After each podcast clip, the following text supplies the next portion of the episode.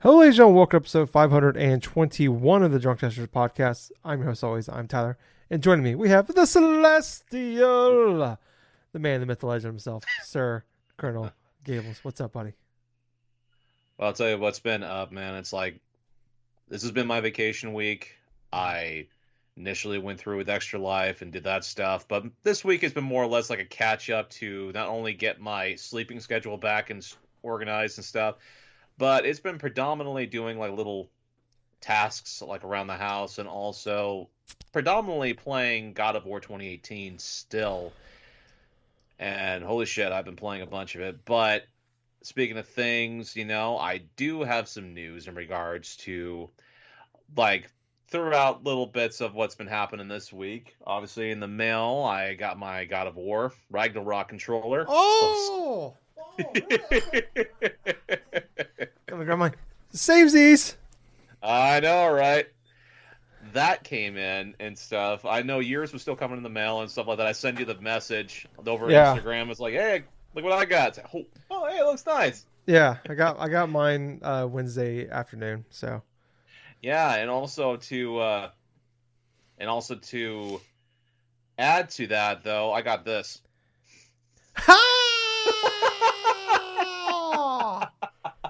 nice. Well, here's what happened. Yesterday I decided to stop by Walmart because for one, I wanted to double check something. I wanted to see whether if they had the game inside because sometimes upon games upon releases and stuff they may not have it on the release day but they try to get it in at least during the next couple of days after because Mhm. of their staff. So I go in, they had two copies for the PS5 left. So I bought that and immediately I canceled the order that I had on Amazon and I switched it to Pokemon Scarlet. cool. Very cool. but at the same point, I know it's been eating a hole at me in me not starting this game right at this moment. Actually, I have I have stopped going onto YouTube because every time I go onto YouTube, there's always some sort of thumbnail or there's always some sort of things that that look like people are playing a hell of a lot of God of War Ragnarok, and I'm like, fuck, I am not going on to YouTube and watching random videos because as soon as I go on to my subscription things, you have predominant YouTubers that I follow. It's like, oh, man, I'm Oh, playing God of War Ragnarok. I'm playing God of War Ragnarok. You know, yeah. So like guys like Moistcr1tikal or Maximilian Dood or something like that, or even like some of the other thing. Oh, some other YouTubers are going to be starting things up, like say Miss Click and all these other people. Yeah, I want to be off of YouTube so that way I can go forth and play it when I'm damn well ready. Hmm. And I'll tell you what, I will be damn well ready after I finish up with God of War 2018. Which here's the update for it. I've beaten the game. I mean, ever since Extra Life, when I literally played this one game for 24 hours, I have been wanting to play it more. I beat the initial game. I actually after I did that, I took a day off of playing anything. And then the next day, I came back because I felt like I still wanted to play more God of War. So my initial thing was, okay, you know what? There's something I wanted to do inside of it. I am going to I'm going to go after the Valkyries. And at this point, you know, I've had it at my normal not the normal difficulty and stuff. So I started to go bit by bit, see if I can find some of these Valkyries. I came across the first one, like Gunnar. That I think that was her name, and that's like over inside of like a the uh, Frost Mountains and stuff, like the mountains and stuff where like Thamur and stuff like that. The big old giant that's uh, dead and his corpse and stuff. So I go over to there. I face off against this Valkyrie and stuff. I'm like, holy fuck, dude, this this is definitely something that's more reminiscent to what I've been playing inside of Elden Ring earlier on this year, to where this is a challenge. This mm-hmm. definitely does take plenty of skill in order to not only recognize the patterns of what they do, but each individual Valkyrie has different types of attacks or different types of like parryable stuff. Let me tell you this. Long story short, I started off with one Valkyrie, then I beat two inside of Midgard. I have beaten all nine Nice. of these fucking Valkyries. Nice. And I'll tell you what, as soon as I got to the one, as soon as I got to the one not in Muspelheim, I actually beat the one in Muspelheim. Hmm. Like uh, going through, I beat the Valkyrie inside Muspelheim when I went to Niflheim. and the toxic, like the freaking poisonous gas. And yes, going through all the different, collecting the mist echoes for each and every little thing, just try to farm that so I can unlock the the rifts and stuff like that, and get the dust realm stuff and this and that. It took me about a good solid day or two to actually go and beat this Valkyrie in general on the normal difficulty because I had to go forth and navigate that maze. Granted, it wasn't the most difficult, but uh, I had to literally farm different enemies and different mist echoes in order to upgrade my armor to the extent that I could survive longer inside of the mist itself. But after I did that, facing off against her, and I lost maybe like two or three times against this Valkyrie in and of itself, I'm like, you know what? I have to make some sort of change to this. So I actually put it on the difficulty from normal to story mode in that regards when I did that and stuff like that, yeah, the baseline enemies they were not like leveling up to like my level or something like that, you know, like a balanced sort of gameplay s type of things. No, it actually made it a much more fun for me because now I'm actually can go forth, take out the main enemies that have been killing me, even though I am literally up to their level. Yeah, like I literally levels above them, right? But they're level scaling toward like with me. So I was having a fun time going through collecting mist and stuff. That's actually how I got out of the the, the Niflheim stuff. Was uh, I changed the difficulty level? I was able to farm some echoes. I was finally able. It did take me a couple tries, mind you. I was able to beat the Valkyrie over inside of Niflheim.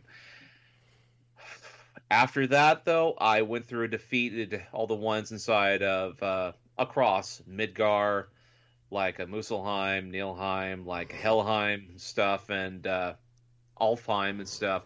So all of those Valkyries and stuff, and then comes the Queen of the Valkyries. Let me tell you something. Just because I lowered down the difficulty, you would think, oh, wait a minute. Okay, this is going to make this uh, boss like kind of a walk in the park and stuff like that, right? And I'm, I'm thinking to myself, it's like, well, let's see what happens. No, no, it's not a walk in the park, even on the easiest difficulty. This boss is quintessentially one of the toughest in the entire game, even tougher than say like the quote unquote final boss of oh, this yeah. game. I think This it's like it's supposed to be the toughest fight in the entire game. Is the is the final Yes. Valkyrie? Yes, absolutely it is. It took me around two hours to go forth and beat this bomb. And this was last night. and let me tell you something, Tyler. I have played my fair share of uh I've played my fair share of games. I went through spent close to 100 hours inside of Elden Ring. Went through all the different bosses. Hell of a hard time going through some of the more predominant ones. This Queen of the Valkyries, it was on that level of some like blood like uh Dark Souls style bosses in that regards. And the thing about it was it this Queen of the Valkyries incorporates multiple different attacks from the other Valkyries. I mean, this is quintessentially like the ultimate type of Valkyrie to where it's doing fire attacks, it's doing ice attacks, it's doing these these flawed lunges and stuff like that. A little bit of everything. Yeah, it's doing a little bit of everything. You have literally a split second to avoid her like going up in the air and all of a sudden just pouncing on you and just going right to the boot to the face. I do like how when you start this boss fight, right? Kratos goes to go forth and like uh, go into like the rift and stuff to try to grab the thing out of the rift, and as immediately as he tries doing that, here she comes out of the freaking rift and stuff, and just like just grabs him by the freaking face and starts dragging him across the ground, like holy crap! But uh, oh, much like the Valkyrie inside of Muspelheim, it had to. It took me a bit, but uh, I had to literally concentrate my entire concentration on the not only the boss patterns, but actually kept in check like uh, the oh my gosh all the different types of things that I had to keep track of. You know, like how much my rage meter was going up, how much like uh, of a cooldown one of my attacks was going. There's this attack that Kratos does, right? Where if you equip this specific like this specific rune on and stuff, if you hold L1 and then press R1 and stuff, there's this specific type of ice attack that it'll shoot like an ice beam or something at uh, your enemies, right? And it will just whittle down a lot of their health points and stuff like that.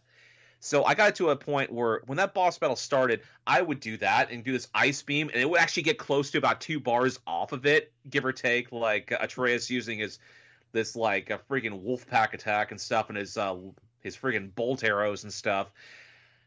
And holy shit, dude! I mean, this was an endurance run facing off against that final boss. I mean, I had it on story difficulty, right? And I was naive to think, oh, okay, this is not going to be too bad. You know, I'm going to go Yeah. forth and do this. Just hack and slash, you're done.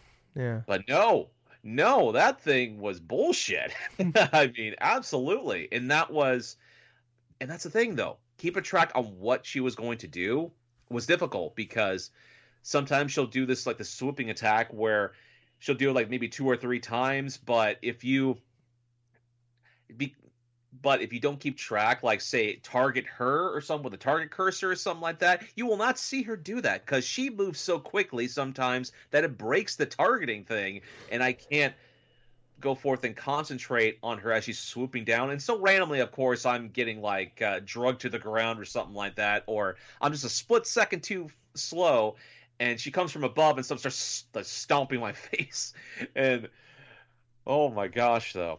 But after a while, I did end up going and beating her. I had to get a resurrection stone from uh, Brok and Sindri because this is that type of fight to where there's a reason why they only the game developers only wanted you to have one at a time, and it's Mhm. because they didn't want you to cheese it to where. Hey, you could beat every boss in the game if you have multiple different resurrection stones or whatever the hell type of thing. But uh, I will say, yes, I did beat all the I did beat all the Valkyries. I did beat the Queen Valkyrie. I got that trophy unlocked from doing that shit. But the funniest part about this game though is like I've been going through every single little bit of every area in this regards. I'm starting getting that feeling where if I love a game and I've played through it to an extent, I want to get everything out of it. I want to unlock and like collect everything in that regards because this is that's how my mind works sometimes. Last time I had that type of extent, oh boy, it's been a while, but uh, at least over a year since I've actually had this type of feeling. But let me tell you something. Right now, I am over. Let's see. I have 100% at Muspelheim. I've done all the trials, every trial. Let's see. Which one was it? Like uh, Niflheim, I did everything for there. I unlocked every rift, unlocked every type of like chests and stuff like that. Alfheim and stuff. Like the three realms I've just mentioned, I've 100%ed all three of those. So you got Midgard left then? I have Midgard left, yes. And Right. Helheim, it took me a little bit though, but I 100%ed that as well. Not too much left when I went through it initially. And so that just leaves Helheim. And with Helheim, I am close to about 85% done. Hmm. And that means I have okay, all the Valkyries and like all the other things, yeah, that's done, right? And so I have like about I have one more task left, like one more favor or some of that sort. I have to find one more shop. I have to free one more dragon. I need to find nine more of the Odin Ravens. And uh, let's just say that I'm keeping tabs of everything though. But I will say this though: the experience of going through the Valkyries, the whole thing about like uh, not only just the end of the game in and of itself, the story mode and all this and that and stuff, finishing off with like uh, finishing Brok and Sindri's, like various stuff. That was friggin' awesome, in my honest opinion. I have been glued.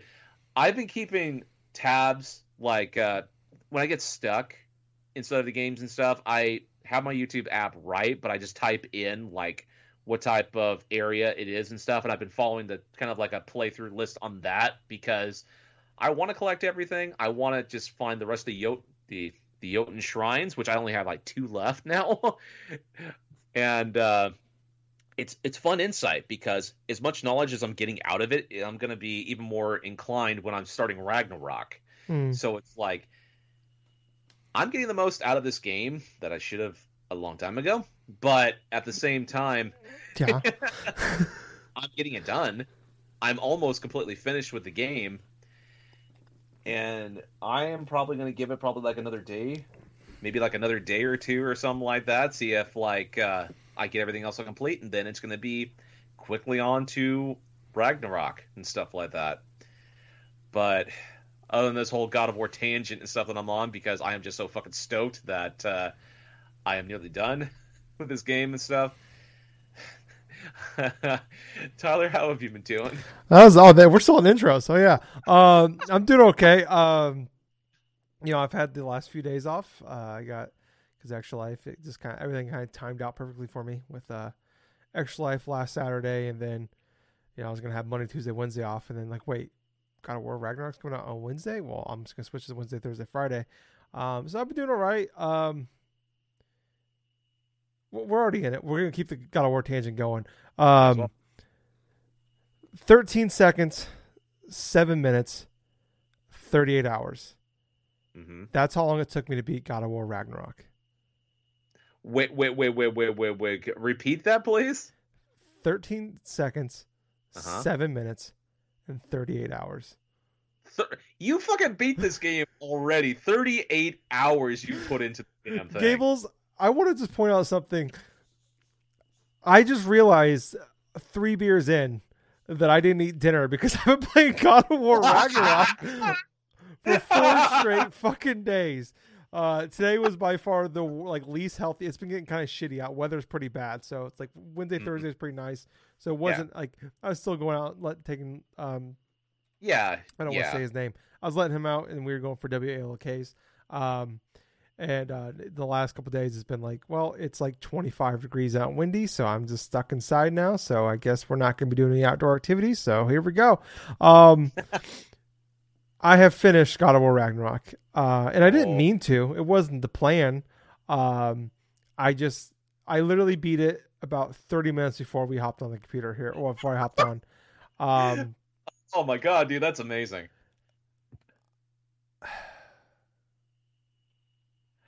Where should I start? God of War 2018 is my favorite game of all time. I've been talking about Uh-huh. that for a long time. I talked about last year, last January 2021. Uh, I beat, I ran, I did a, a playthrough again on New Game Plus of God of War, Ragn- of God of War 2018, and I, and I was like, I'm here to say that God of War 2018 is my favorite game of all time, and like that's been my thing. I'm like, I don't know how they top it, I don't know how they do it.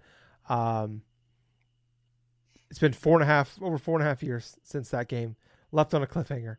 Um, and I was just like, I don't know how you where do you where do you go from here? That game is just pure. I mean, it's just the top of line story, top line production, top line acting, top line everything. Like, there's no. It's just the best of the best to me. And Ragnarok blows it out of the fucking water. This game just starts on a fucking high and just Wow. goes up, up, up, and up. it just never stops. It starts, boom, much like with the, Stranger. Uh, we later on find out is Baldur at the beginning of God of War Yeah. 2018. Yeah. It starts like that, but times ten, and it just that's that's when it starts, and it just keeps going up from there. Well, yeah, Uh, yeah. I I know I've been anticipating sort of that because uh well, that's the thing. That's been with the trailer for like God of War Ragnarok starting off with. But uh, if you, that's the thing though. If you go back to the house, like say, and they Yeah, you have that option to rest, Thor. it goes it goes into that thing where you see Thor Yeah. and stuff first thing. So that's been like common knowledge though. But at the same time, I do agree that that that's definitely a fucking high to start off with. Yeah, so start there. Um, I did. I also did the secret ending in this game as well. There is one. Some minor spoilers, I guess, for that. Um, Okay. But uh, I, I I think most people assume that um, based off the last game. Um, but yeah, I just I, I don't know. You want to be like.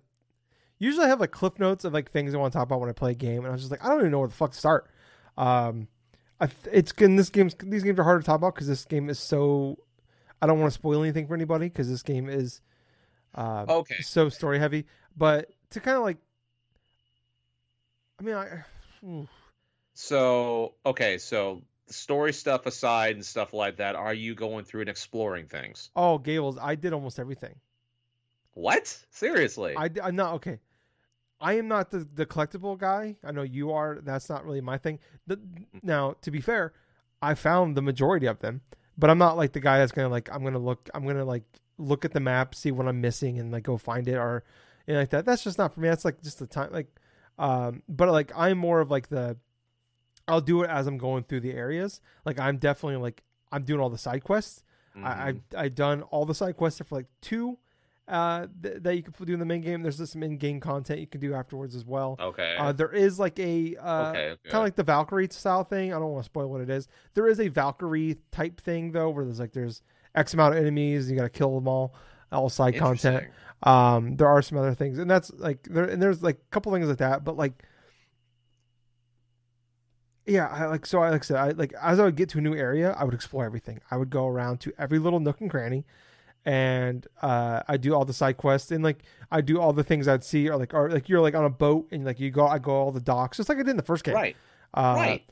And like that's kind of I am. I'm not gonna I'm just gonna like okay, well I missed six chests. I'm gonna go back. That's just not for me.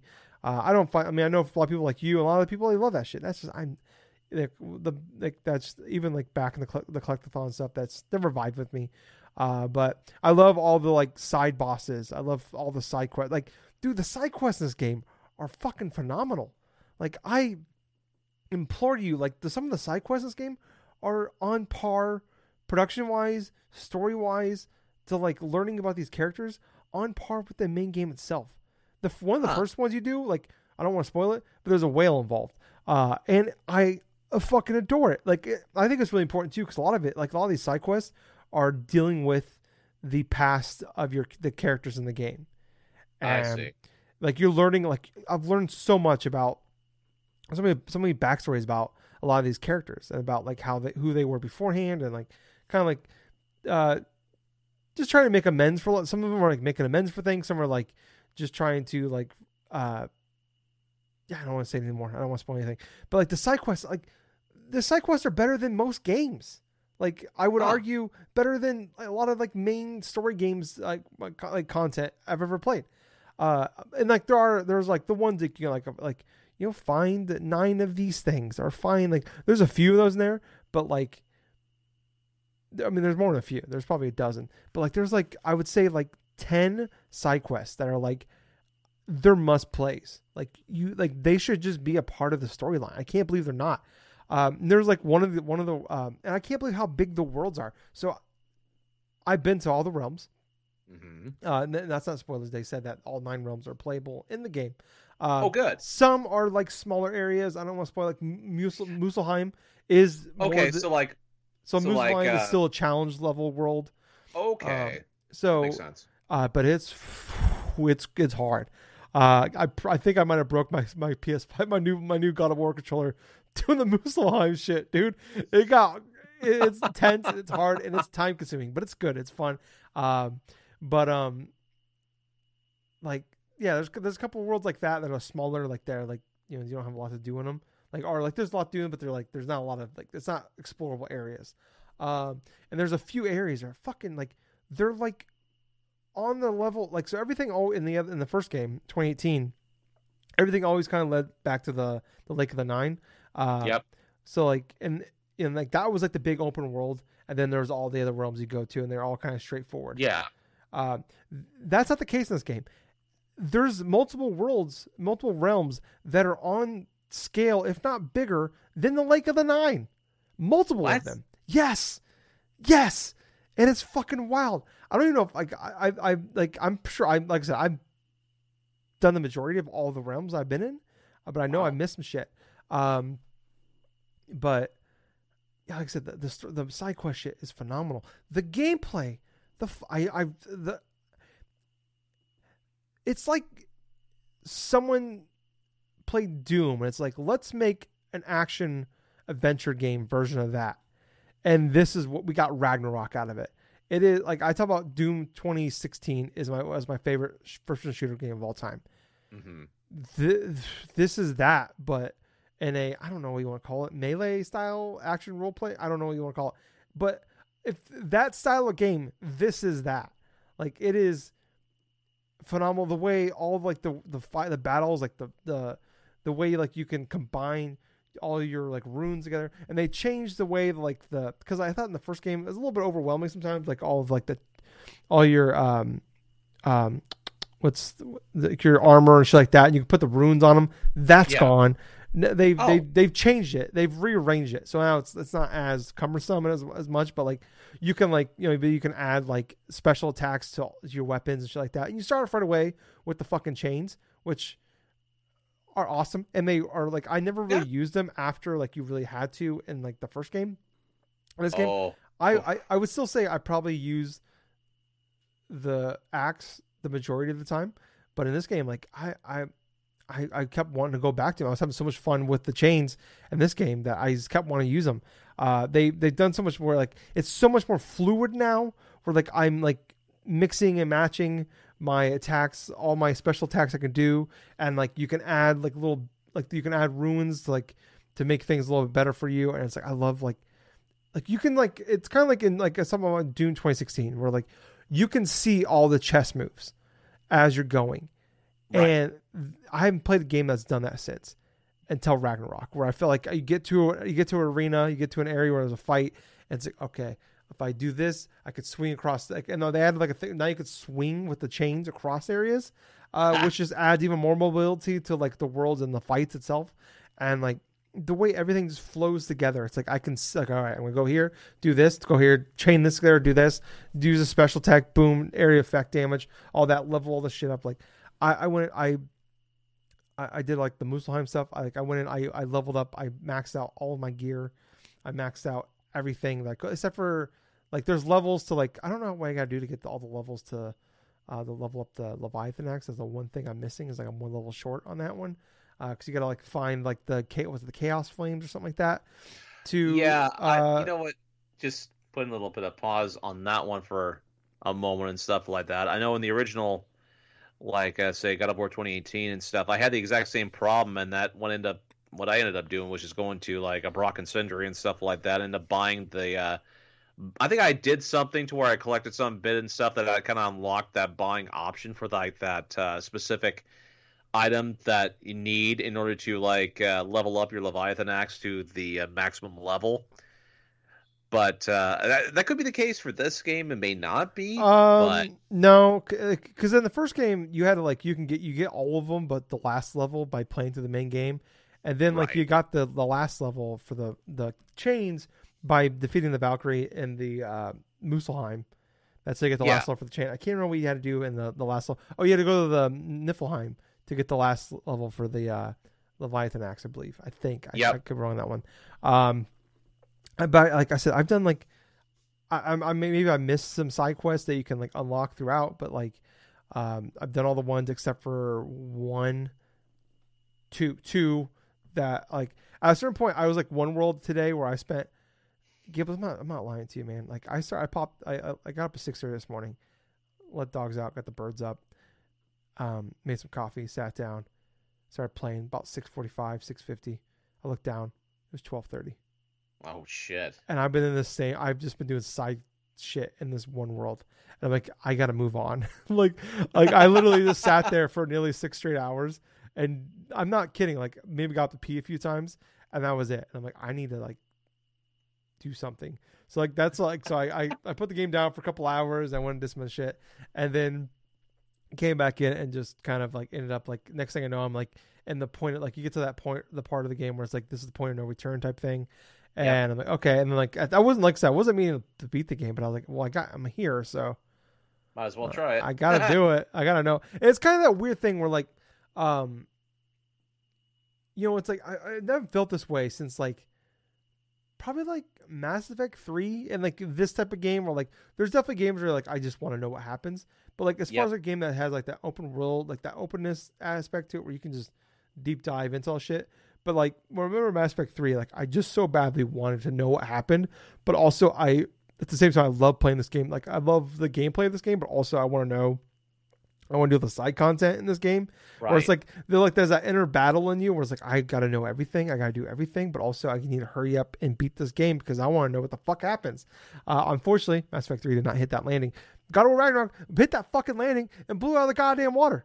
It's like it was that it's that weird fight in me the whole fucking way through, where Mm. I I just kept wanting like, oh, what's that? What's that over there? I want to go over there. Check that out. Oh, okay. What's that over there? Like, well, fuck. I want like, okay. Well, this awesome story moment just happened. I want to happen. And oh my god, the uh, not to spoil. I'm not spoiling anything, but to talk about the story and like the characters, I I love how like they did such a great job of like everybody had their moment in this game. Brok, Okay. Sindri, Freya, Kratos, Atreus, Tyr, Mimir, and not just one, several of just standout moments. Uh, Hmm. Brok is the MVP of this fucking game. Um, he made me laugh. I'd shit you not, no less than 15 times. This game is one of the funniest games of all time. Uh, and not in like a, it's not a comedy. It's just the way they talk and interact. There's a fucking talking squirrel that's voiced by Troy Baker. I found out in the credits. Yeah. Uh, and it sounds stupid, but he's fucking awesome. He's incredible. And every time I got a chance to talk to the guy, big, I big smile on my fucking face. I'm like, I love this fucking guy. I wanted, I could sit and listen to this guy talk for hours. And like, I would sit there and like every time I get to like an area and like they'd have like the characters have a side conversation where like you can roam around, you don't have to listen. I would stand there and just eavesdrop on every conversation. I wanted to know everything they're talking about. I wanted to hear everything they were saying. I didn't want to miss anything in this game. I read all the lore as I was finding it. I wanted to know everything that was happening, and I fucking adored every goddamn second of it. This game made me laugh more than probably any other game has made me laugh, and I don't know how long, maybe ever. Uh, maybe it's like since probably like Jazzpunk, maybe that was like 2016. Um, this game made me cry more than any game has ever made me cry. There's so many beautiful moments in this game, and a lot of it's not even like the the voice acting and what they're saying. It's just like like Kratos is like he says so little with his voice, but the way the animation, Christopher Judge, who plays Kratos, uh, who did like all the motion capture and the voice for him, um, the way they animate it, the way he does it is like it is. He's he, like I said, he doesn't say a lot with his voice, but his face is just says so fucking much, and like just looking at his face and the like the acting like the way they acted and all this like the the like I said the like the the facial uh, animation all that is like like I was just like eyes glued to the screen jaws dro- dropping just shocked at how beautiful these moments were and like just with no talking just subtle like things with their hand with their face with just like the animation um, of all this and like blown away. Um, like, if you don't vibe with 2018, I understand it's not everybody's game. Uh, but if anybody ever says that game's not, it's not, it's a bad game, I won't listen to you. Your opinion's invalid to me. Um, you know, like Elden Ring. I don't like Elden Ring. I will never say it's a bad game. Um, it just doesn't vibe with me. Uh, but I, this isn't hyperbole. This is like I'm living in the moment. Uh, this is the greatest game of all time. And spoiler, alert, it's my game of the year. And everything is just fighting for number two. So when we do game of the year, the real question is, what's Tyler's number two game of the year? Because I'm telling you right now, Ragnarok, and I I never say it. I I just but I I have to spoil it for you now. Six weeks out. Uh, and there's still uh, like a half dozen more games I want to play this year. Uh, but Ragnarok is number one with the bullet, and if anything can top it for game of the generation, oh my god! Unless it's not whatever they do next. Um, yeah. Um, everybody needs to play this game. Uh, it is the pinnacle of video games. Um, from production value, voice acting, acting, gameplay, story, open world, everything like nothing it feels wasted in this game. Every Mm. and this game is huge. Like I said, I put 38 hours into it. Uh, and I could pr- there's probably like if I wanted to do all the collectibles and everything like that, probably another 20. Um, but uh, probably less than that, probably like 10. Um, but like I, I am s- it's not gonna be right now, but eventually I do want to go back and play uh, and do like the the in game content and the side content. So um, yeah. Well, that was well said. I mean, Thank you. absolutely makes me much more look forward to this game after I complete God of War 2018, which Yeah. isn't too far away. And I know I'm going to be starting Ragnarok fairly soon. Because that's yeah. the thing, man. It's like, here's part of the reason why that uh, I am purposely am distancing, like, say, me playing Ragnarok would say, like, some the next release of Pokemon Scarlet is because if these two came in at the same time, delivered, like, say, let's say, for example, that if I had kept the listing, like this overall thing for God of War Ragnarok on Amazon, and that came in like the same day as Pokemon Scarlet, I would have ignored one or the other, probably, Hmm. until the other one was done. And so, because Pokemon Scarlet for me isn't coming in until like close to the end of the month, because of that stuff, I am, I am fine not playing it release day, as long as I play through Ragnarok first. Because I need some sort of blow off after all of this fucking God of War, dude. It's awesome. I've loved going through, but at least with what I'm doing right now, I am enjoying every fucking moment. Yeah. Um.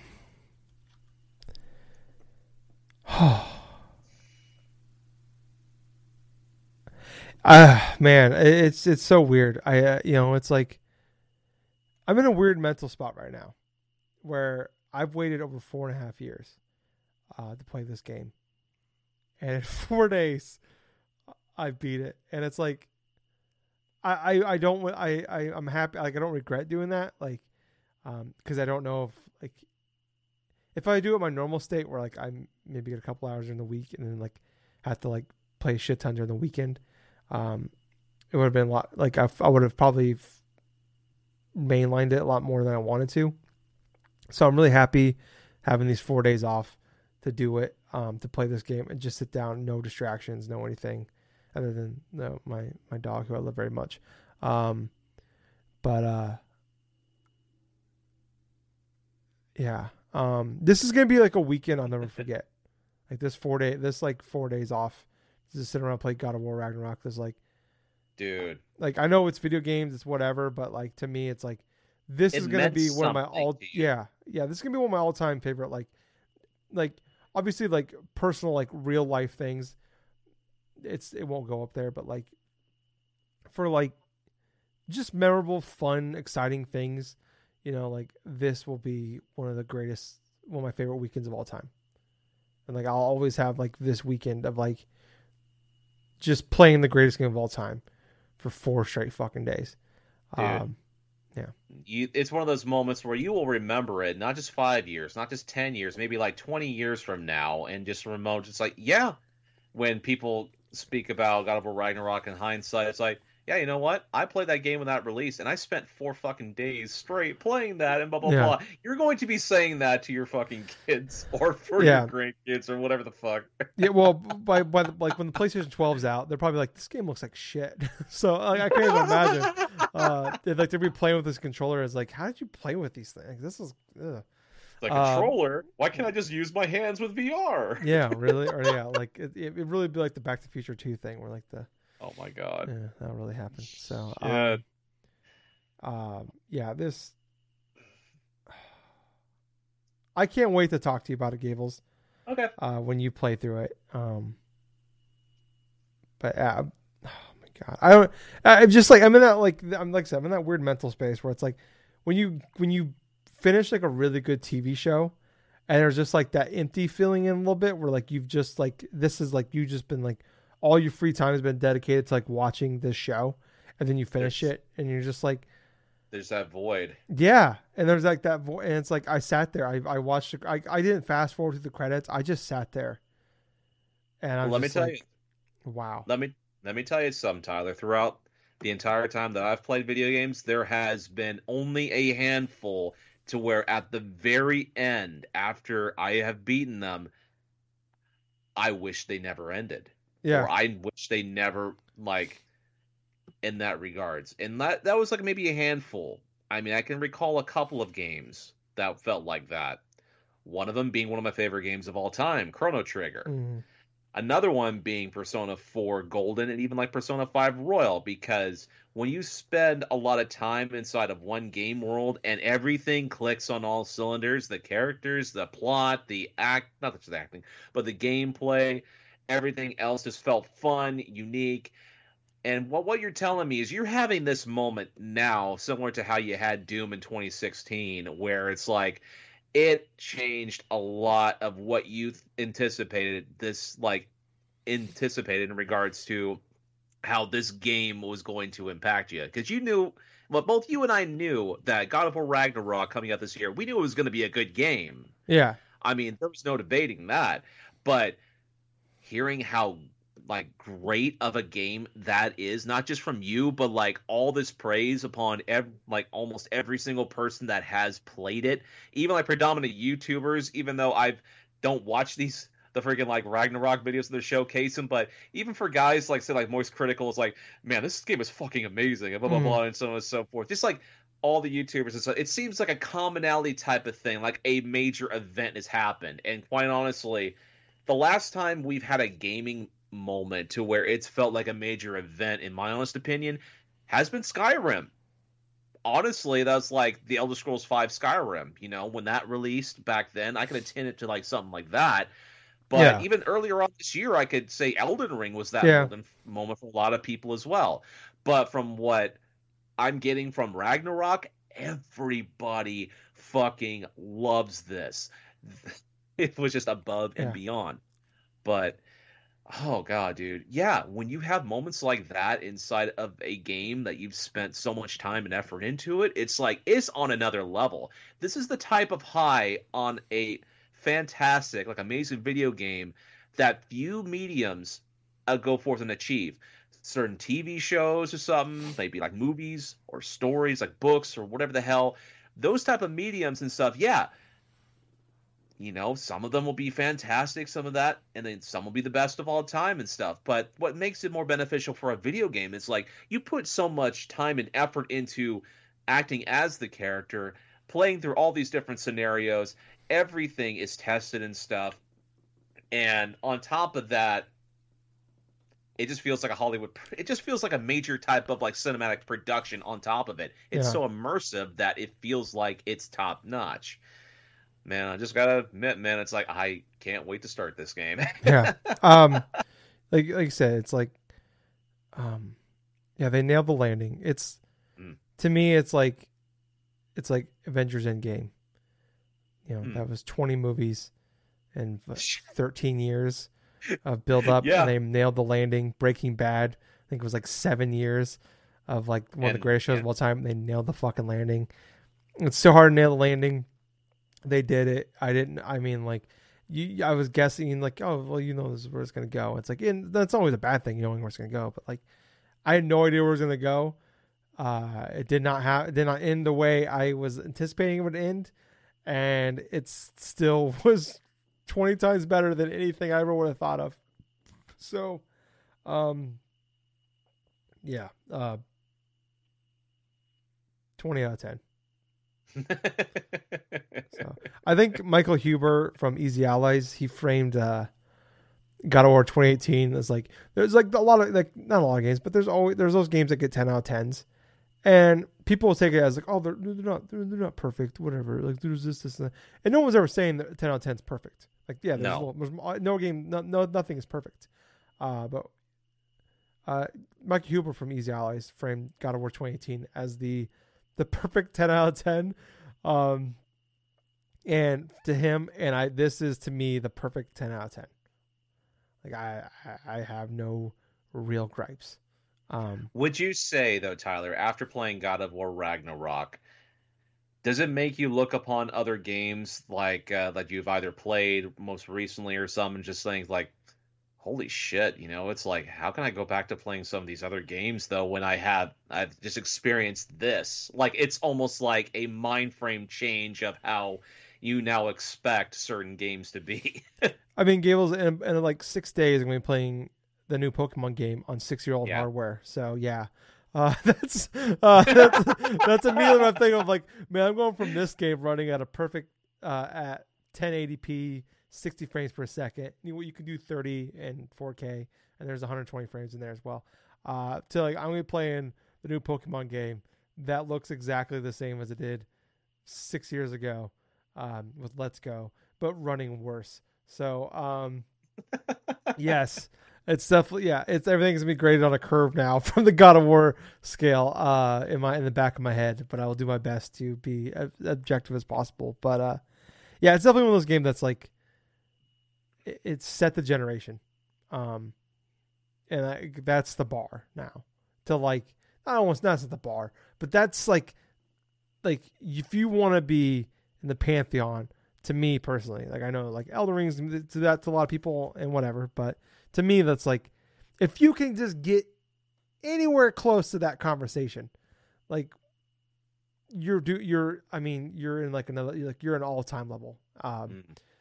Yeah th- i mean what we're, what we're witnessing right now is like this is like i think this is a, a game changer um for a lot of Mm. people and uh I, I don't know what the studio with Santa Monica Studios gonna do next, but uh, they can they can make they can remake the Atari ET game, and I'd be fully on board at this point with them.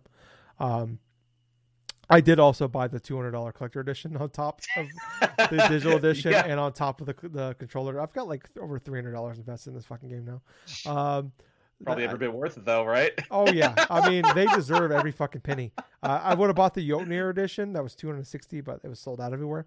Um, Wow. But um, I got uh, so that's it was supposed to arrive Friday, but I got delayed, so it's gonna arrive tomorrow. I just really want Thor's hammer, so um, yeah. But uh, I mean Gables, hard as to do. Let's move on. We are Okay. 46 minutes in to this podcast, so um, let's talk about let's move on from some God of War talk to Nintendo talk. Um, Okay. Nintendo sales update. We had a fiscal report for them. This is for uh, Q2 of uh, 2022. No, is it Q3? No, it's Q2 because we're in Q3 right now. Yeah. Um, so all this is information is as of September 30th. Um, so Nintendo Switch has now passed over 114 million units sold. Um, they were initially projecting to sell 21 million units uh, this fiscal year. They're now dropping it to 19 million units. So, um, I mean, still, I mean, you're going to sell around 20 million units in year six of being on the market. That's still fantastic. But for the first time, it seems like we're seeing a decline in um, interest in uh, Nintendo Switch. Uh, Animal Crossing New Horizon is officially the best selling game in the history of Japan at over Wow. 10 million units sold. Um, Impressive. yeah, Splatoon three uh, is the best selling uh, is the best start ever for a. It's the fastest selling Switch game um, so far. After uh, just it came out, I think like September 9th or something like that. So only a few Yes. weeks on the market, uh, but it's so far it's the fastest selling game on the Switch ever. Um, and in just three weeks on the market, it was at 7.9 million units sold. I believe um, it was 5.6 million was how many it sold in just Japan alone. It is Wow. the so it will probably pass Animal Crossing New Horizons eventually, um, depending on the life It cycle of the wouldn't surprise me at all because Yeah. Splatoon 3, man, it's been hyper popular, popular not only just in Japan, but like there's still plenty of people that are just playing it routinely and stuff on uh, the Switch Online stuff, including that the new Splatfest thing that's going on currently. But oh it's yeah, like, Pokemon this weekend. God damn, yeah, I it's Pokemon theme, dude. Yeah, why would you do it now? Fuck all. God of War's out. I know, right? Right in the middle of Ragnarok. Yeah, fucking. it's the end of the world as we know it, and I'll be fine. Um, but it's Splatoon three has more than doubled the launch of um, Splatoon two. So, um, doing really good there. Uh, the only the only thing I think what, the reason it might not surpass Animal Crossing New Horizons for best selling is Animal Crossing still selling very well. Uh, Yeah. sold seven hundred fifty thousand copies last quarter. Um, but also, and that's not that's worldwide, not Japan. But um, who knows how long this Switch is going to go on for? You know, it's like when we get the Switch, to, so maybe that might drop it off there. Uh, Kirby and the Right. Forgotten Land is at 5.27 million sold, the best-selling Kirby game since the original Kirby on Game Boy. Who would have thought that was the the best-selling Kirby game of all time? Um, but yeah, it's now the best-selling Kirby game ever. Well Um, deserved. yes, it's uh, a top ten game for sure. Uh. Nintendo Switch Sports is now at 6.15 mi- um, million units sold, selling very well for a game that just nobody talks about. Um, Mhm. I believe it sold over a million copies as well in the last quarter. So I wouldn't um, surprise me. that game came out like in April, so that's It really did. well. Yeah. Um, Mario Strikers Battle League is at 2.17 million units. That came out in June, so doing pretty good. That's about on par for I for the sports games do. Uh, I think I, I can't remember. I can't. I couldn't find the numbers, but I, I, the the golf and the tennis game were kind of about the same as well. So I don't So know it's they're kinda normal for those type of uh, Mario sports Yeah, they're games. kind of like. I mean, for a any game, I, I think most games would be happy with selling that many copies. But for a, for a Switch game, um, and then with the name Mario in it, within the title, um, probably. I mean, very. They're doing really well over. Like, I mean, that's outstanding numbers. But and I, I think those games are made probably on the cheap as well for video games, so like hard to complain. And Xenoblade Chronicles Three at one point uh, seven two million sold. Uh, well past uh, Xenoblade Chronicles 2, but there's been uh, concerns lately that maybe it's not going to have the uh, the staying power of uh, 2 had. So, um, but it's, it's it's the launch is it's the best launch ever for a Xenoblade Chronicles game. Uh, but I guess there's It like, all depends upon the story expansions that they're going to be releasing later Yeah. on, stuff like that. Because what gave the second game shelf life even beyond what it initially was is because they introduced the Torna expansion, which that one was satisfactory for a lot of Xenoblade Chronicles fans and stuff. I'm kind of feeling like this will be the same thing with Xenoblade Chronicles 3 to where, yeah, maybe petering off some bit, but yeah, 1.72 million copies sold. That's fantastic for a Xenoblade Chronicles game. yeah But on top of that, you know, it's like we still have within the next year like another expansion that's going to be releasing and stuff. But man, yeah, it's it's amazing from where that franchise has came from. All of a sudden, the third entry, man, is just the best selling entry. yeah. Um, yeah, I think that's kind of like the heights of it. So, um, whatever. I mean, it seems like they're pretty happy with that. So, uh, but next period, the Switch, um, is the second best selling console, um, ever, only behind the DS. Um, they just passed, oh, fuck the Wii last quarter. Um, they are, they are now, uh, at 114.3 million. Uh, the PS4 is sitting at currently, and I think that I think they're done um, with it is 116.6 million. So they'll definitely probably pass. They'll probably pass that this quarter. Oh, they definitely will pass the PS4 in They're terms gonna of for- sales. yeah, they're gonna for sure pass it. I just I um they'll probably but I think they sold like th- like a little over was it, it was close to three million units sold in the Yeah. last quarter. So I mean this is the holiday period, so um they'll probably they should pass it this coming this quarter we're in currently. Um, I'll tell you what, though, it's like the bigger the bigger news coming out of that is like this Nintendo Switch has sold more than the fucking Wii in regards to that, and the Yeah, Wii was I mean, huge back when it launched. but- 103 million. So Yeah, um, but uh, the DS is at what now? Like, so the Game Boy is after PS4. The Game Boy is next at 118.69. But I think that's bullshit. I, I hate that number because they combine the Game Boy and the Game Boy Color, and those are two Yep. different consoles. Game Boy Yes, Color had are. over, but they combine them together. It's bullshit. Game Boy Color had over 200 games for it, exclusive games, over 200. Yes, there were. That's a fucking different console with There backwards were- compatibility. There were plenty of Game Boy Color That's games s- that were not compatible to Game Boy, so they're like different If, consoles. if the P- the Xbox One or the Xbox Series X and S, like, well, we play Xbox games, so we're gonna keep adding it to the OG Xbox. Ga- Fuck off, Nintendo. No. It's bullshit. They're two different consoles. Quit combining numbers. Separate them. Fuck you. That's exactly the point. It's like you have Game Boy, Game Boy Color, and Game Boy Advance. All three of those were separate. well, Game Boy Advance they do count separately, but they they, Yes. they Game Boy Game Boy Color they count as one console, and I think it's bullshit. Um, I will stand when I run for president. I'm gonna stand on that. Um, but uh, I'm gonna make this Japanese con- this Japanese company do what I say. Uh, so the Game Boy and Game Boy Color, two different consoles, but combined as one, have sold 18, 118.69 million units. So pr- should pass them probably by the end of the fiscal year. So by Okay. March 31st. Um, but moving on up here to the Nintendo DS, the second greatest hardware you know handheld and console ever at 154 million units. That was available everywhere when that first. and they had like, like the the DSi, and then they, they Dude, kinda- the DS Lite is the major reason why that the Yeah. that DS brand became so popular because when they came out with that initial thing, and then with the first year they dropped the price of that thing, and because of how slow it was doing sales wise and stuff like that, they had to do a quick 360 upon the damn thing, and then like about a year or two later they come out with a freaking DS Lite. People wanted to buy the DS Lite. So many great fucking games in that freaking library still own plenty of them to this day. But at the same point, if the Switch were even to get into second place, maybe like below to the DS, that is a fucking accomplishment there because it's like well, you're already surpassed most of their. the DS is second place behind the PS2 Yeah, at yeah, 155 million units sold.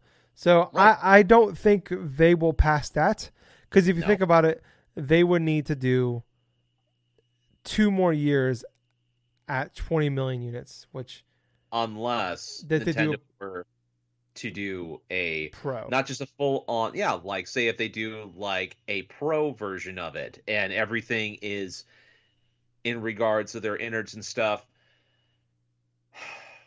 I uh, it's one of those things like- where like they will combine it together, uh, like much like they do with Game Boy and Game Boy Color. But if they do a, a, a Pro and they kind of just like like the they Switch was brand yeah they just kind of keep the Switch brand growing, like that that's that's not fair to I don't think that like if like if they kind of keep it going and like we get if they do a Pro say next year, and then that's like the next thing for like three or four more years, um yeah they'll pass it. But like to me, that's like we're like at the Switch two at that point. Um, especially if they start getting like exclusive games like the 3DS XL did, um, when we start getting exclusive content. And like, That's just the thing, man. It's like Nintendo doesn't have to do much in order to actually make this next iteration or something like that like No. incredibly. no, we'll, we'll we'll get to that. That's gonna be the next. That's gonna be the next topic. Um, but yeah, I, I I think with where we're at now, um, it's definitely gonna pass. I mean, it's got two million units to go to get the PS4. It's gonna pass that. Probably, it's probably already past that. Um, it's four million units away from the Game Boy. It'll pass that for sure, at least by the end of by March thirty first. Um, and I mean, I I don't. I mean, if it got one more year in them, I wouldn't be shocked if like this current iteration of the Switch probably ends in the 130 somewhere. Yeah. That's kind of where I'm thinking it'll go. Um, but Gables, we do have an updated top 10 list um, Okay. that I want to show people. Uh, so, one second here. The new top 10. Um, so we got Pokemon Let's Go Pikachu and Eevee at 14.81 million units. Yep. Uh, we have Ring Fit Adventure passing Pokemon Let's Go. It passed the Pokemon game. It passed the Pokemon game. at 14.187 million or 14.87 million. The what's weird is that okay, this blows my mind. The Brilliant Diamond and Shining Pearl remasters that came out last year that nobody liked. 14.92 million units sold. They were still profitable, and people had there were plenty that enjoyed that game. I, I don't I don't understand it. Uh, whatever. Um, Super Mario Party 18.35 million units. okay, that makes sense. Um, Mario Odyssey at 24.4. I'm, so, I'm still stunned how far down that is. Uh, you think that would do so much better? Pokemon, uh, but I guess 3D Mario games don't sell very well. Like, the 2D Mario ones are the ones that everybody wants. Uh, Pokemon Sword and Shield, 25.37 million units sold. It is the most successful selling Pokemon game for consoles. Yeah, Yeah. and Oh, do, you, do you want do you, do you, do you want to take a, a guess at what the previous best selling game ever was in Japan before Animal Crossing New Horizon? Okay. Oh my God, this is gonna be a wild shot in the dark here. Was it red and blue? It was red. and- Well, it was red and green. Red and green. That's right. Red Yeah. and green. Blue was Americanized up until Yeah. they re-released that version in Japan, like Yeah. sometime later. But red and green. Pokemon Red and. Green. So you got the wrong. You got the question wrong. So you said red and blue. Ah. So it's red and green. So fuck you, Gables. Uh, Breath of the Wild, twenty-seven point. No, I'm, I'm kidding with you. Uh, tw- Breath of the Wild, twenty-seven point seven nine million units. Smash Bros. Ultimate, 29.53 million units. So getting close to that. 30. Wow. And Animal Crossing New Horizon, with the, like I said, they did 740,000 units sold uh, last quarter. Got them in the 40 million club at 40.17 million units. And then Mario Kart 8 Deluxe sitting at 48.14 million or 48.41 million rather. Uh, they somehow uh, got like still sold over a million units um, last quarter. Eh, so it's just nuts. Like I, I thought like they're slowly creeping. I think they're going to pass them because they're like for like the fourth year in a row, fifth Right. year in a row. They're doing the Mario the Mario Kart bundle with the Switch, and that counts Yes. as sales. Um, Yes. which is weird because they don't they give the game give the, the game is free with the Switch, but they still count it. It's kind of like when they when they were like, "Oh, Super Mario Brothers is the highest selling game of all time." Well, yeah, because it came with the fucking NES. It doesn't count. Um, Kind of like with Wii, the Wii when that yeah, launched. they they pushed the Wii Sports sold over 100 million units. F- fuck off. Okay, it no wasn't even. It was like years later, but when they finally sold this a standalone thing for like about what twenty dollars. Mm-hmm. mm-hmm. Yeah, like shut up. No, it's not. Um, but yeah, so we're it's it blows my mind. Like I, I wish PlayStation and um Xbox and like Ubisoft, Capcom was really good too. Capcom was really good. Like they get they break down everything too. But I Right. wish the other big studios would would do the shit because I would I would love to like see the breakdowns of like how well these games do because it's like, I mean, like they.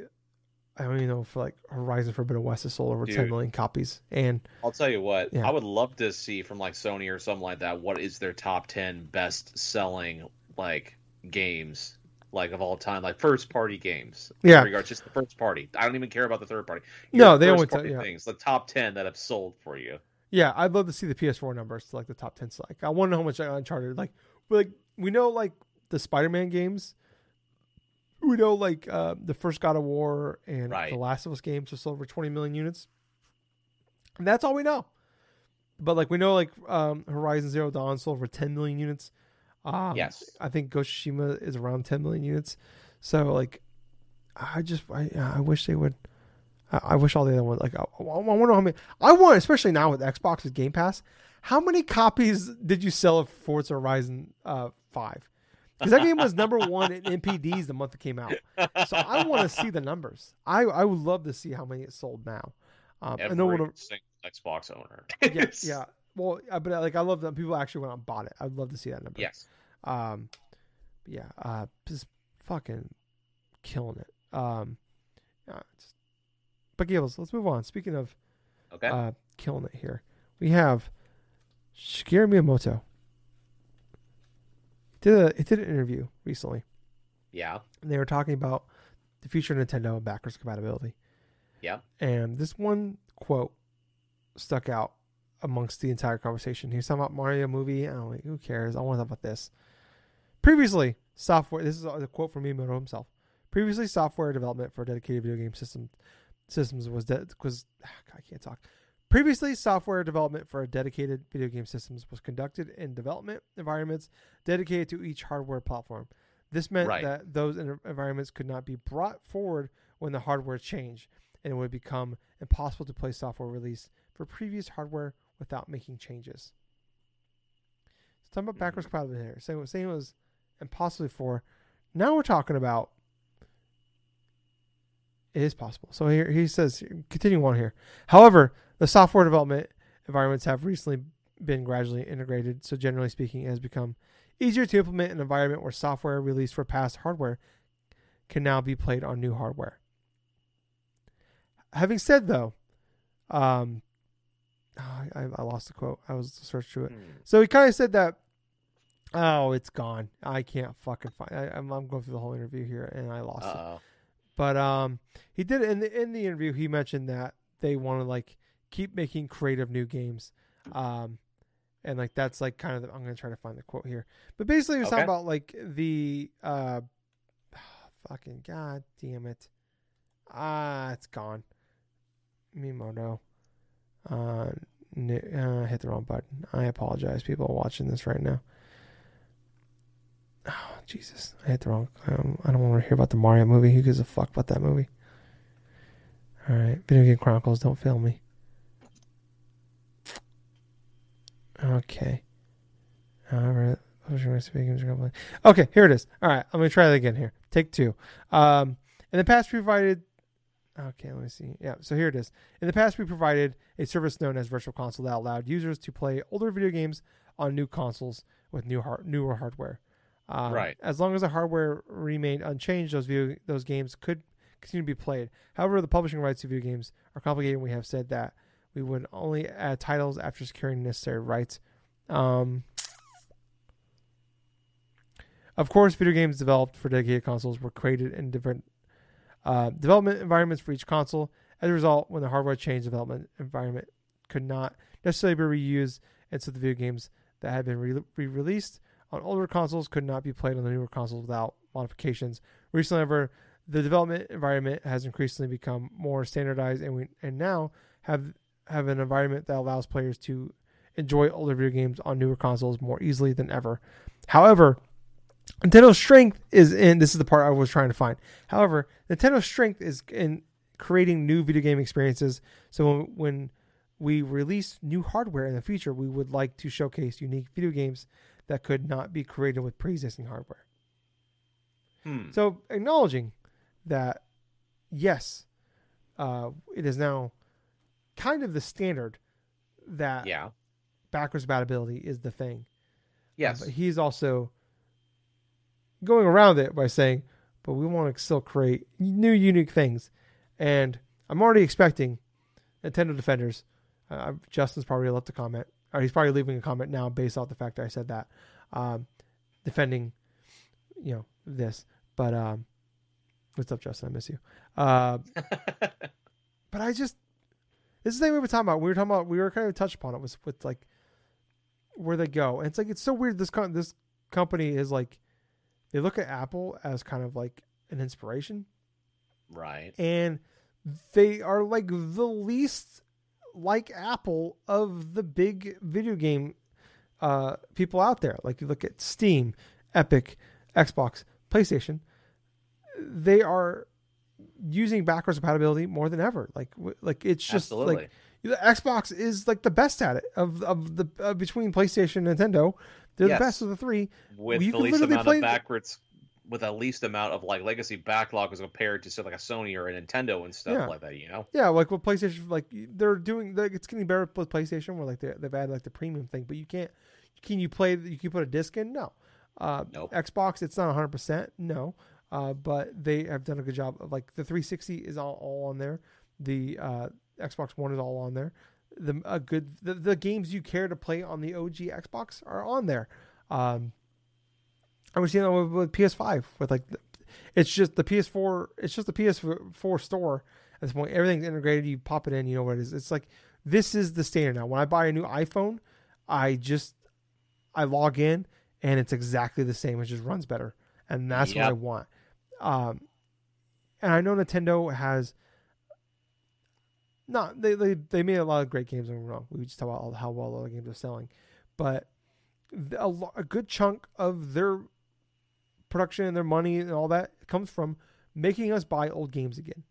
Yes. I mean, we literally people are literally paying fifty dollars a year to play sixty four games that they bought on the sixty four, and then they Yes, bought again on the Wii, and then they bought again on the Wii U. But then we get mad at PlayStation because they remake Last of Us Part One, when we've bought the the old Super Mario Brothers nine times at this fucking point. I mean, they re, they remade it for Super Nintendo.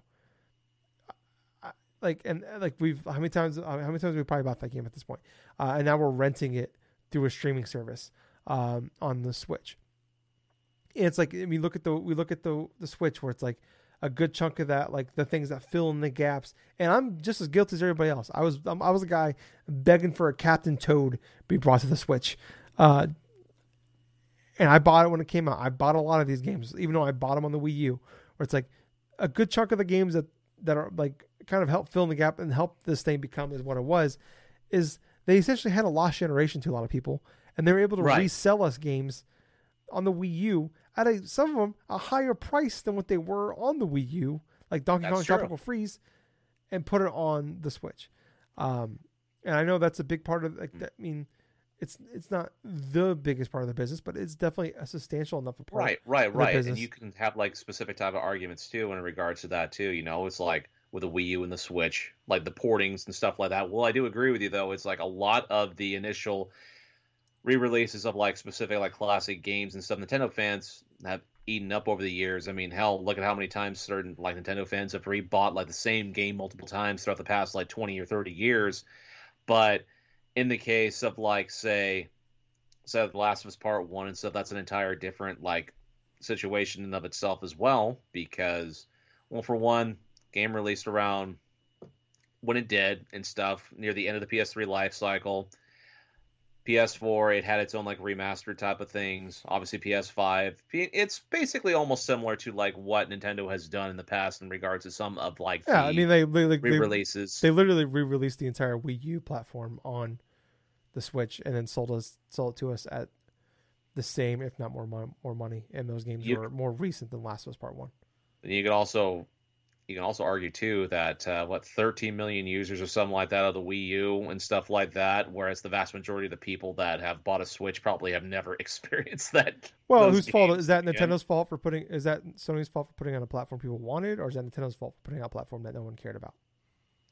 Uh, but at the same point, though, it's like it's quintessentially the same thing when it comes to the re-releases of specific classic games. To where, yeah, you know what, they can be unnecessary, and some people hate going through and buy them. But at the same time, people do buy them, no matter what type of like a platform. Oh, I'm not talking shit. Like I'm, Yeah. I'm not trying to like degrade that because No, no, I, like I said, I bought a good chunk of those. Um, but it is just like I, I, I just, I, I, I don't, I'm like, I'm not saying he's like trying to warm his way around saying like, um, No, that is like they're not doing it. But I, like, I feel like if, if they don't just make a Switch Pro or there's not a Switch Two, which I don't know how it's not a Switch Two at this point because you can't break this up. You can't go back to a handheld console at this point. No, they Um, want to avoid going from Wii to Wii U in that regards. Yeah. But uh, But the, from what Miyamoto has initially has been saying and stuff like that, it's pretty much the same type of philosophy Nintendo's had all along from day one and stuff. The, he is recognizing that yeah, retro hardware like retro games and stuff like that, yeah, they do sell fairly well and stuff, and it's easier now to play them as ever before than like say initially taking those type of games and stuff from back then and stuff and try to ad- adapt them in terms of like certain backwards compatibility stuff from back then. But at the same time, Nintendo's still remaining core to what they have been doing, which is like producing games that uh, they want to do. You know, the whole Mm. bar- marching to the beat of their own drum in regards to a lot of their game development stuff, a lot of their hardware stuff, obviously. But I do, I do agree with you. It's like they can't really drift too much past this whole the Switch stuff, since that has been their best seller since that whole Wii Yeah. DS generation and stuff. and people aren't sick of it, you know, where it's like you look at where I mean, we talk about the Wii U, like like they just kind of like they read the they read the audience wrong in that one, where, um, Mhm. you know, like by after a few years of the Wii, like yeah, it was cool, but like by the time the end of the generation, like probably a little past the midway point of that generation, where it's like that that motion stuff. Everybody, for the most part, a lot of people were sick of it, especially like, and they didn't. They kind of Yes. misread the audience, and they were like, oh, okay, well, not only are we going to make a thing that kind of builds upon it, we're going to also call it that, but we're going to add the U at the end, Wii U, and they totally misread the audience on that one. Um, and that happens. We look, you know, look at the, look at the PS3. Um, but this is a case where like, or like with the DS, where like the 3DS came out, and it's like they kind like I think the audience was still there for it, but like they didn't have the games and the price point, and at that point, and the 3D part just no one really cared about that. They I think yeah, they, the a 3DS that probably used. yeah, the 3DS is really just the DS2. It's like we just really wanted a more powerful DS at that point, and that's kind of what we really want here. Is just like the people aren't obviously we're, we're talking about if the console is probably going to sell near 20 million units six years out, you know, six years on the market, and still going to sell 20 million units. Like we're going I mean, you look at how many consoles have probably done that at this point uh, in his, any lifetime. Not many. Uh, it'd probably be more if COVID didn't happen and it was able to keep things in stock. Um, so this is the thing where like I think the only the only gripes people have, and this the only gripe I have, I think a lot of the gamers listen to, like at least in our like in the gamer bubble. I don't know about the, you know, Joe Schmoes that just like they just like to play their games and don't really listen to podcasts, don't really know about the game world. Like they go to the store and like, oh hey, this game's out, cool. Um, maybe they're happy with it. Uh, but I, I, think you know for the the hardcore, the more hardcore audience, it's like, I I I still I I want to I'm I don't want the Switch to go away. I just want my games to to run better, and I just want a more powerful version of that. So if we just get the Switch Pro and you find a way to integrate it, and my my games now run at 60 frames per second at the same graphic rate, if like Scarlet and Violet comes out and it just runs fine, and I can go to these open world areas and or like I could play Kirby and the Forgotten Land and I don't put too much fire on the screen, so now the frame rate drops to 10. That's all I want. Um, and I, th- you know, now we're in this digital world where, you know, we we, we were talking about the last year with the PS3 and the Vita when they were going to shut them down. It's like I think it was over a thousand games going to go away forever. Yeah, they're just going to be lost. And it's like how many games like got when the the Wii U is like gone forever. How many games are on there that are just going to be gone? Like going to be just exclusive that that we'll never see again. Um, how many in, in the same? Probably a fair amount. Yeah, it's gonna be it's gonna be even worse when the Switch comes. I think they said that the Switch during the, the last quarter, nearly 400 games came out on the Switch. Uh, most of that was like digital, like smaller digital indie games. So imagine how many of those games are gonna be gone forever. So like, yeah, like I'm not like the big like historian of like keeping these games alive, but like I I, I do think like now in this digital era where like I think it's now more important than ever to like do do well by your customer base. If it's like, well, now I have this, I have all these games on here that are like kind of useless down there. Like I'm like, you know, it's like now like, hey, well, at least when I buy when I have a PS5, it's like I was able to go back and just put replay God of War last year. Yeah, you know, it was like because I had a, it was I bought him a PS4 four years ago, three years ago now. At that at that point, um, so I don't know. I just it's the sta- it's the standard now. Um, and if I know Nintendo likes, yeah, like you said, go by the beat of their own drum, but um, I just don't think they. I, th- I think it's this is one thing that's like, oh, it's hard to do, but at this point, it's like, well, that's your job to figure out how to work around it. Because we could like talk about like people get upset about the VR, PSVR, PSVR two thing, or like how the PS3, like how we joked around last week about how they PS3 themselves again with that thing, and we ripped yep. them for it, um, for that thing. But it's like, we give Nintendo a pass for so many things. And it's like we all do. But it's like this is one thing where it's like at this point in this gen- at the point we are in video games now where it's like this is the thing we can't give you a pass on. Like yeah, maybe it's maybe you gotta do some extra work, do it, but that's kind of your fucking job to figure it out, not my job. Like just figure the fuck out. Um, you guys can it's your job to make it work for us, not uh, make us carry around two different consoles to play to play your games because you guys can't figure out how the system works and also you're going to be using this. You're using NVIDIA chips. Um, for so for the first time, you're sticking with the same chip, the same manufacturer to make your help make your right. new platform. So it's like probably going to be a lot easier to uh, make that thing work. So, um, but Gables, let's move on. Okay. Uh, let's move on to some uh, other news this week, and then we will get out of here. So, a lot of smaller things going on this week. Not a lot of uh, big stuff. It's, like I said, it's pretty pretty like God of War, Nintendo heavy week, but a lot of smaller stuff here. So uh, Ratchet and Clank, their 20th anniversary is uh, November 15th. So was that that is Wednesday, and on the PlayStation Plus PlayStation Plus Premium, they're adding Ratchet and Clank, Ratchet and Clank Going Commando, Ratchet and Clank Up Your Arsenal, Ratchet and, uh, Ratchet and Clank Deadlocked, Ratchet and Clank Future Tools of the uh, Tools of Destruction. Um, all those games, and they're gonna be adding like, I believe for the uh, what was the Rift Apart uh, from last year's uh, Ratchet Clank, Clank game. They're doing some like free DLC you can download um, to celebrate the anniversary, and I believe that would make it so that every Ratchet and Clank game that was on that was either remastered for PS3 or was on original mm-hmm. consoles will now be available uh, to play on the PS5. Ah. Kind of a cool way to celebrate anniversaries. I, I yeah. like that. So yeah. No, I was never Even a big Ratchet guy until the the last the one in like 2016 was it?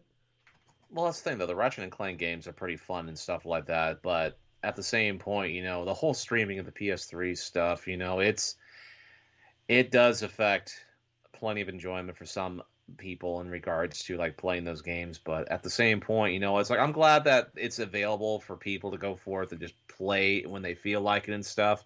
I mean, for those out there that if you had trouble even streaming certain things like through this service or through like say Game Pass or wherever the hell and stuff like that, I definitely would suggest like just giving these games if you do have the premium tier and stuff like that, just give them a shot, see if they work for you in that regards. Yeah. Uh, PS3, the whole friggin' non-backwards compatible shit. You know, it's like Yeah, we got to stream it. Yeah, I, I hope they. That's like you know, like I was saying with the with Nintendo with the Switch thing. It's like you guys kind of fucked that up. You guys need to figure out how to make that make that Yeah, work. So exactly. hopefully eventually that happens and that, like I'll be I'll be more amped to like go back like go and check maybe go up to premium tier to play some of these games. Uh, but I mean it seems like it works fine. It's just uh, I don't know. Yeah. Um, but hey, that's that's a cool way to celebrate the anniversary. So I, hope they, as more anniversaries come up over the next couple of years, uh, I hope they keep continue to do that. Uh, Final Fantasy 16 will be a PS5 exclusive for six months. Um, okay. but I think they no one knows for sure. It sounds like it'll be exclusive to PS5, and then I think the assumption is after six months it'll go to PC.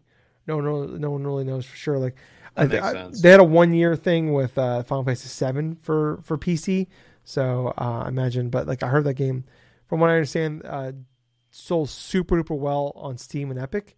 Uh, Final Fantasy Seven remake did, so maybe like Square Enix is like, well, how about we do six months instead of a year? Um, so maybe that's what it is. But um, no, those games haven't come to Xbox yet, so I imagine I wouldn't be shocked. That doesn't mean probably don't get excited about this game coming to uh, Xbox anytime soon. Um, EA and Marvel signed a three game deal. Uh, so we already know that they're making that the uh, Motive team that's doing Dead Space is making an Iron Man game next. Uh, there is that new studio in Washington State that is being headed up by uh, the Shadow of War War Mordor guy. He's like the he was like the head for for that the monolith. Right. Um, he is the guy running up. He's making a Black Panther game that hasn't been officially announced, but that's been the the rumors. And the third game is uh, they don't know what it's going to be yet. The the idea it sounds like is that if Iron Man or Black Panther blows up and is really really successful, uh, then they will the third game will be a sequel to that. Um, uh, next up here, Netflix is making a Gears of War live action movie and some animated uh, stuff as well. So, um, I was really excited about this until I saw the Netflix part because uh, the Netflix movies have not been great. The live action ones have not been great. I'm kind of interested in seeing how the animated one goes because of how successful the Cyberpunk one was. Yeah, like it seems like whenever they do like like Castlevania and stuff like that, whenever they do like the animated stuff, it does like people love it. But yeah, it seems the problem is with the Netflix stuff is like they put a decent sized budget behind it, but it's like it's budgeted enough to like it, like okay, this is made on a budget, but it's like they still put tens of millions of dollars behind it, but it's like Yeah, some of that CG, some of the- dude. yeah, It's like the live action stuff. It's been like really like a dumpster fire. Like there are adaptations of like certain anime or something like that. And the live action is being incredibly polarizing, incredibly terrible. At Yeah, the but I Cowboy mean, it's like- Bebop one. Witcher exists and it's people love it, so it's like it's not impossible, but um yeah, it's just like the Resident Evil TV show, the live action show came out. It's like everybody kind of came out. It's like, huh. Or even like the Halo one. yeah, yeah, yeah, yeah. Where it's like that's probably the perfect thing. Where it's like, yeah, um, it got a good budget behind it, but it's like, man, it's like problem is, is like the way the expectations for movies nowadays. It's like when you do a CG heavy uh, TV show or movie, it's like, uh, you, you know, there's there's a standard now. Um, so and like uh, Dave Batista has been he's been pushing for a long time to be in the be in a Gears of War movie, and after he announced this, he posted a picture of him uh, dressed as a cog, um, which he's actually in Gears of War Five as like a DLC Yes. character. Um, I guess so. The New Day from WWE. So Um, like Batista bomb, like Yeah. locust and stuff. That was my favorite part. So if you could play, if you could play Dom, that would be awesome. I think he'd be great as Dom. Um, so uh, someone said John Cena as uh, Baird, uh, and I think that's fucking brilliant. Uh, you just have ruthless aggression era type of fucking wrestlers. It's Just- like being it's like Gears of War. yeah, I just I love the idea of John Cena's as Baird in that in that movie. Um, next up here is apparently Call of Duty is going to be doing some premium like DLC or expansion uh, next year for Modern Warfare Two. Um, so they announced that uh, Activision did say in like a uh, their uh, quarterly report that there will, there will be a new Call of Duty next year, but it sounds from Jason Schreier came out and said that there will not be like a new Call of Duty, but there'll be new content, like a new big like so they're gonna do Oh, like uh, I uh, see. campaign expansion and uh, like I guess they're rema- like remaking a lot of the old all the old maps from the first game Mm. and they're putting that into the new one. So that's kind of the idea. Um, no idea what that's gonna like, like price point wise. They'll probably charge seventy bucks for it though. Um, next up, uh, apparently there's a rumor out there that AEW Fight Forever um, will be a Game Pass day one game, but uh, AEW did tweet out and knock down any rumors. But Well, it would sell itself, for essentially. What better way to go forth and get a leg up on your competition by, you know, putting the game on Game Pass and actually having a lot of people go forth and experience it? Yeah, I mean, like, I'm saying this out of hopefulness because, like, I mean, this is a game I was going to buy anyways, but if it's coming to Game Pass, great. Uh, but like, I would definitely love it. Went there and like, yeah, I agree with you. Like, this is like a, they are the the number two brand, and uh, this would be a great way to like, you know, like WWE doesn't need to do anything to sell itself for for the, the 2K games, other than just not being broken and buggy. Uh, but like, the AEW, like they they need a, a boost and. Game Pass would be the boost that they need. So Absolutely. I would be, I, I would love that. Uh, and last but not least, Gables, the Game Award nominees will be announced Monday morning. So, um, Oh, Jesus Christ. This is going to be hilarious. so I think uh, you and me next week. we'll get, I think uh, the next week you and me will do a maybe do a second podcast where we go through all the nominees and we um, give our our our our guesses and what we think will win. Like we did, we did the same thing last year. So I think uh, yeah, we did. I'm looking forward to that. Yeah, so I have no idea what's going to be. There's uh I mean it's I think the only two like there's usually six games for game of the year. I think Ragnarok and Elden Ring will be the will be the surefires and I everything else is kind of up and down. Who's going to be like that the indie game that gets the nomination? Um I don't think there's going to be I don't think uh, there's going to be that it takes two surprise this year. I think it's going to be a No. it's a two man race between Elden Ring and God of War. I think Elden Ring is going to win, uh, but um, I, th- I, I don't, I don't, I, just, I don't know. I, I was trying to rack my brain earlier. I'm like, what, what could be the other four games? And I got, I don't even know what. Like, You know, you know, it'd be pretty hilarious if they actually introduced like a category. It's like best remaster. I mean, yeah, you could probably do it. I guess so. Um, trying to think of like the six games. Uh, All right, so Horizon probably be three. I, Mhm. th- mm, maybe Bayonetta would be number four. All right. Well, we already know like about three of the six right there. I mean, Yeah. I'm not sure if Bayonetta three would even be cracking. I think a the game of Nintendo game will get it. So it's either gonna be Bayonetta three, Splatoon three, or Kirby. That'll be four. Mm. One of those ones will get it. The biggest one in regards to the whole Nintendo stuff would be Bayonetta three so far because of Oh, Gills! much- I totally forgot to say I beat Bayonetta three. What's funny about that? Uh, I'm, I'm gonna talk about Oh. Bayonetta three. I, I totally fucking spaced it. I need to talk about Bayonetta three. Uh, Oh, let me put that in the time codes here. Bayo, uh, where are we at here? One, give me a second here. I'm trying to do time codes. Um, I beat Bayonetta three Gables. Um, game's awesome. Uh, I think it's unfortunate for me personally. It's gonna be that unforget. That's gonna be that game that's kind of forgotten about a little bit. We're not forgotten about, but like the impact of it doesn't uh, stick so much because God of War Ragnarok uh, released at 11 p.m. Tuesday night. I Uh-huh. beat Beta 3 at 10:58. I'm not shitting you. uh, so it was kind of like cool. That was awesome. I love that game. Uh, I need to move on to like immediately boot up uh, God of War Ragnarok. Um, but uh, no, that game like uh, chapter 12 alone of that game um, should just be a drug uh, for how fucking crazy and hype uh, and awesome and funny and all the best adjectives that I can't think of right now. Um, alone, that game should be a nominee for Game of the Year just for if we could just put Bayonetta three Chapter twelve and Game of the Year for Game Awards, I wouldn't argue. like it just deserves it for that. Like it's it's phenomenal. Um, but I think it's one of those games that's kind of got sandwiched. It's just between Plague's Tale, uh, Mario plus Rabbits, and then you have um, go right into Bayonetta three, and then quickly spin that in to getting Ragnarok.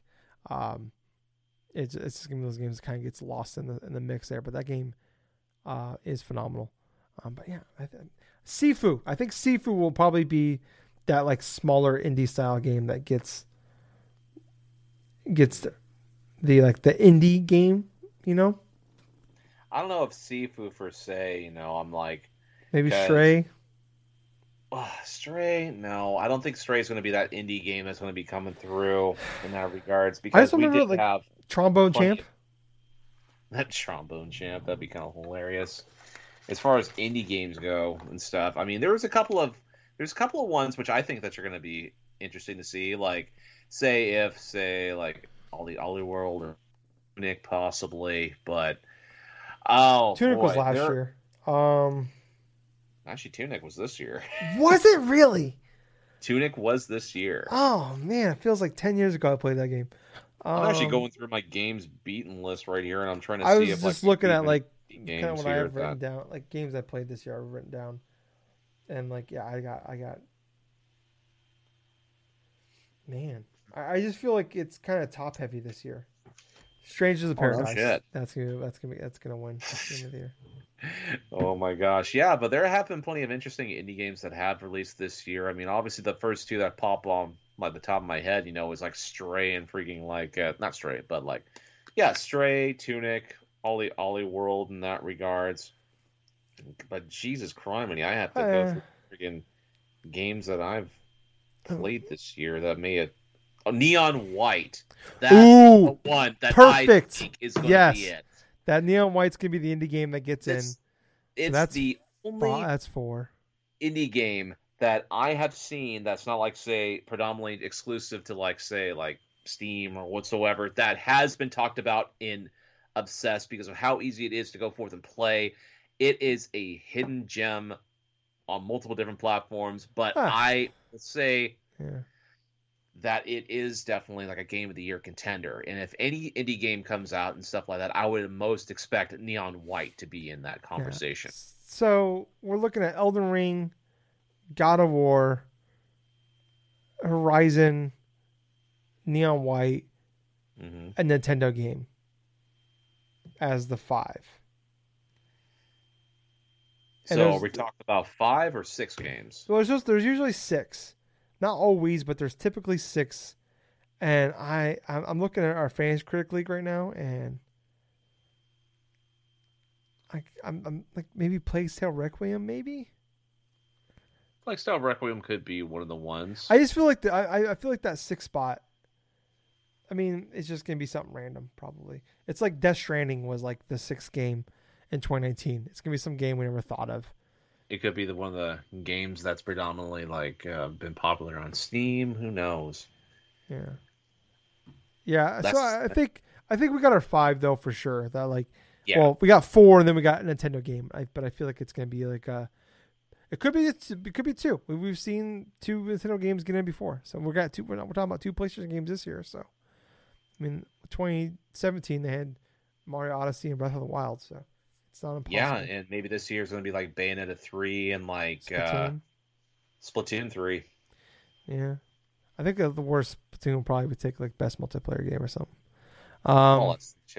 Yeah, but uh, yeah, we'll we'll we'll, we'll do a normal show next week, and then we'll we'll, we'll play by ear. If we'll, we'll see, if there's a lot to talk about, we'll do we'll do a normal show. If there's not, we'll just do one show Yeah, as going through the nominees, and then we'll just do what we've been playing shit. So, um, but yeah, I think that will uh, do it for us this week, guys.